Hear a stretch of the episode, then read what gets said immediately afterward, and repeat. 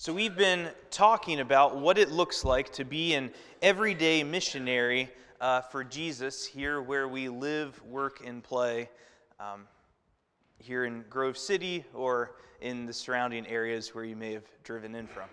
Um, and this is really important. I, I was reading an article this week that said that it is no longer correct to call uh, the United States of America a post Christian nation um, because we are now a pre Christian nation. There are more people living in our culture and our society who have not uh, heard the story of Jesus than there are people who've just heard it and are doing nothing with it. We live in a culture that needs to be retold the story of grace through the person of Jesus. And this becomes ever more important for us as we discover what it is to be one of God's missions here in Grove City, in the greater Columbus area, throughout Ohio, and into the world. Our text today comes from uh, the book of Romans. Um, and, and, and, Romans is written uh, somewhere in the mid 50s by Paul while he's on one of his missionary journeys. Um, so he's going from, from church to church in Asia Minor. Uh, part of what he's doing is he's sharing the gospel. He's uh, making new disciples, new believers who are uh, in turn making new disciples themselves. He's also uh, collecting uh, relief funds for the church in Jerusalem. And while he's on one of these missionary journeys, he decides to write a letter to the church in Rome. Now, the church in Rome is uh, unique for a first century church in that it is primarily Gentile. Uh, scholars tell us that the church in Rome is somewhere between 65 and 70 percent Gentile. Which means that they have an interesting dynamic as opposed to you know, the church in Jerusalem, which is almost entirely Jewish, or, or one of the other cities. So, Paul is writing this letter to Rome, which uh, Rome is the center of the known universe at the time.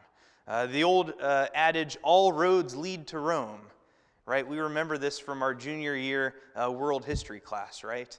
All roads lead to Rome. Rome is, is the center of the known universe. Everything that is going on in the world is funneled through Rome in one way or another. It's, it's the center of government, it's the center of commerce, uh, it's, it's the center of culture. Everything is happening in Rome. And there's a church that is growing into maturity there in the city of Rome. And Paul's writing to this church in the hopes that they would be encouraged in the face of some anxiety and some adversity. As we read throughout the Gospels, we see that there is um, a natural tension between uh, Jews and Gentiles in the early church. And here's a place where they are in each other's business on a weekly basis. We also know that in less than 10 years, Rome will burn, and Nero will blame the Christians in Rome for Rome burning. So it's, it's these people who are likely already starting to get under the skin of the Roman authorities there in the city of Rome. So Paul writes to them uh, to remind them of salvation that comes through Christ in the righteousness that we, uh, that we receive as well. As we pick up in verse 11, Paul writes that I long to see you so that I may impart to you some spiritual gift to make you strong. That is, that you and I may be mutually encouraged by each other's faith. I don't want you to be unaware, brothers and sisters, that I planned many times to come to you, but have been prevented from doing so until now, in order that I might have a harvest among you, just as I have among the other Gentiles. For I'm obligated both to Greeks and to non Greeks, both to the wise and the foolish. That is why I am so eager to preach the gospel to you who are in Rome. For I am not ashamed of the gospel, because it is the power of God that brings salvation to everyone who believes, first to the Jew, then to the Gentile. For in the gospel the righteousness of God is revealed, a righteousness that is by faith from first to last, for just as it is written, the righteous will live by faith. Paul is telling the church in Rome that, that courage comes from knowing and believing the gospel. Knowing and believing the gospel. These, these two things uh, work together, and when they are, are working together in one's life, it's then that a believer has the courage to live a righteous life. It's then that, that a believer has the courage to share that gospel with those who are around them. And one of the things that, that we, we are reminded as we read this text is that, that we must continually be preaching the gospel to ourselves and to those around us. Because our bucket's leaky. You know, it, it's easy, you know, and, and I appreciated uh, uh, Susan's uh, children's moment this morning. She is right. The thought distortions are everywhere. You, can't turn on the TV without being like, oh man, look at that celebrity and how pretty they are. Why am I not pretty? I'm not pretty, so nobody likes me. And not only that, like we, we we live in a world that has told us that we're fine. I'm fine, you're fine, everybody's fine. The only people who aren't fine are the people who are saying you're not fine. The Bible tells us that we've been created good and that our rebellion makes us dead. Good's a whole lot better than fine, and dead is not fine. We have been created good, our rebellion makes us dead. But the work of Jesus on the cross and his resurrection into new life brings us into a reconciled relationship with the Father, and we are no longer dead, which is better than fine. It's really good. And this is something we have to continually be sharing with ourselves and others, or it's going to leak out. Because the water we swim in is not sharing with us the realities of the created order, how God has made it. So we need to continually be reminding ourselves of the truth of the gospel that we have been created good, that God's intent for us is not just to be fine, that we are rebellious, and because of that rebellion, we are dead. But because of the work of Jesus Christ, we are alive once more. And that salvation is, it's not just something that we collect on when our heart stops beating. Uh, we aren't just uh, saved from eternal torment. We are saved in the here and now from the sinful practices which separate us from God. We are saved in the here and now from the proclivities which separate us from our fellow person. This is not some sort of pie in the sky, when you die, sit on a cloud with a harp a uh, gospel. This is an enfleshed, real, right now. God is making things new as we are in the midst of it, reality. And we have to be continually reminding ourselves of this, or we will, we will find ourselves defaulting to the cultural narrative. The cultural narrative that says, well, it's us versus them. We're good, they're evil. We're right, they're insincere, and still evil. I, I might not be perfect, but I'm better than them. When the gospel calls us to a rearranging of the way that we see ourselves and our place in the world. Our goodness is a gift from God. Our righteousness is a gift from God. It is what God believes about us that is most important. That we are worthy of being saved. Not because of what we have done, but because God wants to know us. I mean, the reality is that God loves us and there's nothing we can do about it. Uh, God inviting us into this new life is not about what we have done to earn it.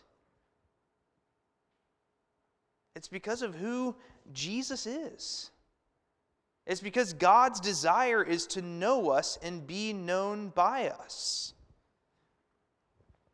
Sometimes at breakfast, we, uh, um, we read through the Westminster Shorter Catechism. And uh, uh, this morning, you know, I was sitting there with my boys and I said, uh, What is the chief aim of man? And they kind of looked at me silly. And I said, Mommy, what's the chief aim of man? And she says, To glorify God and enjoy Him forever. it's true. Right? Like, we, we exist. We were born primarily so that we could know God so that we could enjoy God's presence in our lives. So that we could learn how to live in a way that brings joy to God. Which is radically different from what the world tells us we were created for. Right? The world says you were born to get a job. Whether you like it or not, you're going to work. Your fingers will hurt. But have no fear, that job makes it so you can pay taxes. And eventually, you will stop working. You won't stop paying taxes, but you'll stop working. And maybe if you've been really wise with your money, then you can have a little bit of fun before you expire. That is a. What? I mean, there's no wonder we live in a hopeless culture if, if most of us believe that's what is true about life. If it all comes down to can we run the rat race just fast enough not to be eaten by the cat? Man, what a terrible state of existence. But if instead everything that we do is directed back to the deeper reality of what it is to be human, if everything that we do is tied instead to the gospel mission, it changes everything. Uh, we aren't just cogs in a machine anymore. We are part of the fabric of the kingdom that God is building in the world around us. And this runs in the face of, of a lot of the assumptions of our culture. Because our culture has essentially told us that, that we are the masters of our destiny, that we are the captains of our life, that we are the heroes of our own story. But the gospel reminds us that there is one hero in the story of creation, and it's Jesus. We are all damsels in distress. And we have been rescued. We've been rescued and we have been put to a purpose. So, what we say, what we do, and what we believe actually matters. It's not the sort of thing that, that all of that stuff is just sort of you know, floating out there without any connection to reality. What we do and what we believe matters because righteousness and faith are tied together. We cannot live a righteous life, we cannot live a life where we are in a right relationship with God if we have not also come to some degree of right belief about God. And even something as foundational as God is God and I am not takes us 80% of the way there. Because as long as we are operating as the gods of our own lives, we can never be in a right relationship with God. As long as we are continuing to believe the cultural, cultural assumption that it is up to me to determine my future, that it is uh, up to me to determine what is right and wrong, that it is up to me to determine what I should and shouldn't do, then we are incapable of having a right relationship with a God who says, I have a preferred future for you, which is better than what you can manufacture on your own. With a God who says, I have a way of living that will lead to joy it, it's a question of, of showing up. Um, Paul says that he longs to see the church in Rome so that he might impart upon them uh, a spiritual gift to make them strong, um, so that he can share the gospel in their lives. Uh, uh the reality is, all of us will experience a period in our lives where we will be incapable of sharing the gospel with ourselves. We'll be discouraged. We'll have a chemical imbalance. We'll have something going on. We will be incapable of sharing the gospel with ourselves. We will be incapable of remembering about reality. And this is where, together in discipleship groups, in worship, in Bible studies, in, in these groups of, of mutual accountability and affirmation, that we discover how to live courageously in the world. Uh, this, this past week, um, we had discipleship group at, at our house on Monday night. And I was not in a good mental space to begin. I, I didn't really want to go, but it was in my living room, so it would have been weird if I had like hidden in the basement. Um, so I showed up, not really wanting to be there. But wouldn't you know that that whether I wanted to be there or not, God showed up.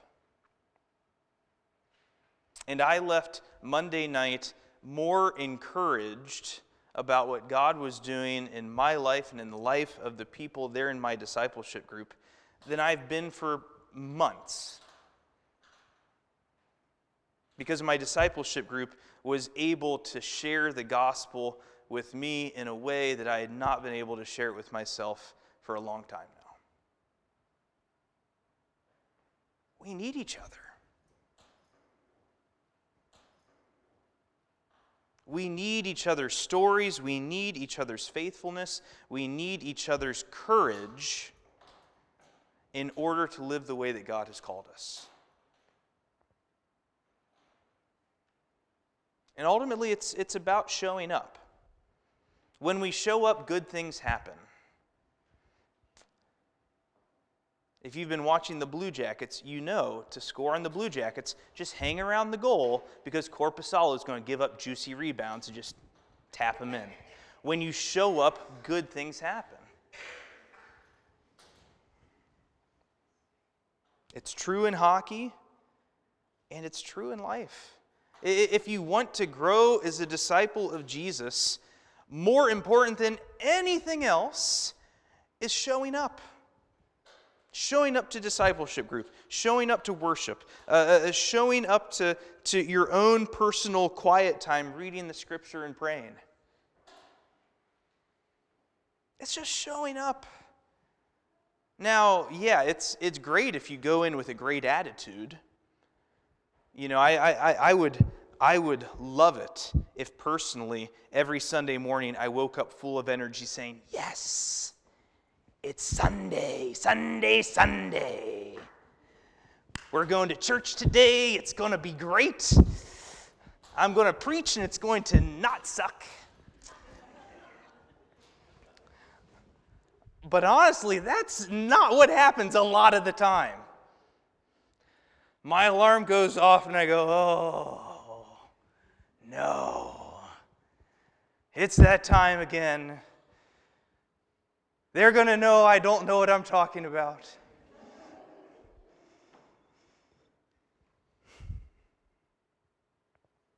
But it has been my experience that oftentimes it is on those weeks, it's oftentimes those weeks that I don't really want to be here that God shows up and comforts my soul in a way that I need, encourages my heart in a way that I've been lacking. You know, a, a daily Bible reading time is a difficult practice to get into. And oftentimes, it's just at the point where, where you're like, you know, I'm tired. I have so much stuff to do. I don't want to take the next 20 minutes to read the Bible and pray. It, oftentimes, it's on those days that God shows up in the most powerful way. And it's a reminder that none of it is about us. It's not about what we bring to the equation that's important. When we show up, God shows up and shows up more. God has a way of working in our life and in the lives of those around us to give us that thing we need to be faithful in that day. We know that courage is developed in covenant communities. It's developed when we surround ourselves with people who will preach the gospel into our lives because if not, our bucket is leaky. And we'll forget. We'll begin believing those thought distortions rather than the truth, which is that God loves us, that there's nothing we can do about it, that, that, that Jesus has died so that we can know the goodness of God and experience the fullness of his kingdom. As Paul says, we should not be ashamed of the gospel because it is the power of God that brings salvation to everyone who believes. For in the gospel, the righteousness of God is revealed, a righteousness that is by faith from first to last. The righteous will live by faith.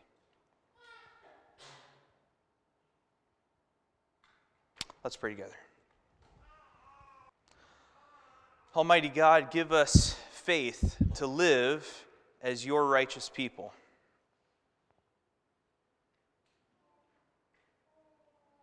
Help us to preach the gospel into our lives each day and into the lives of those who are around us.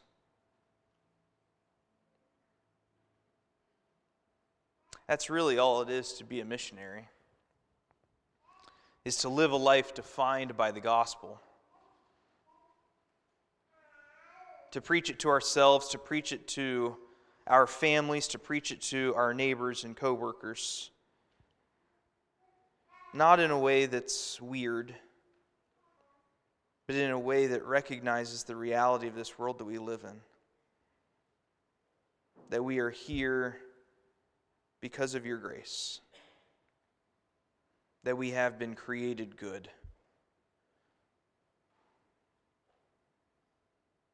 That our rebellion has made us dead, but Christ has risen us up to new life again.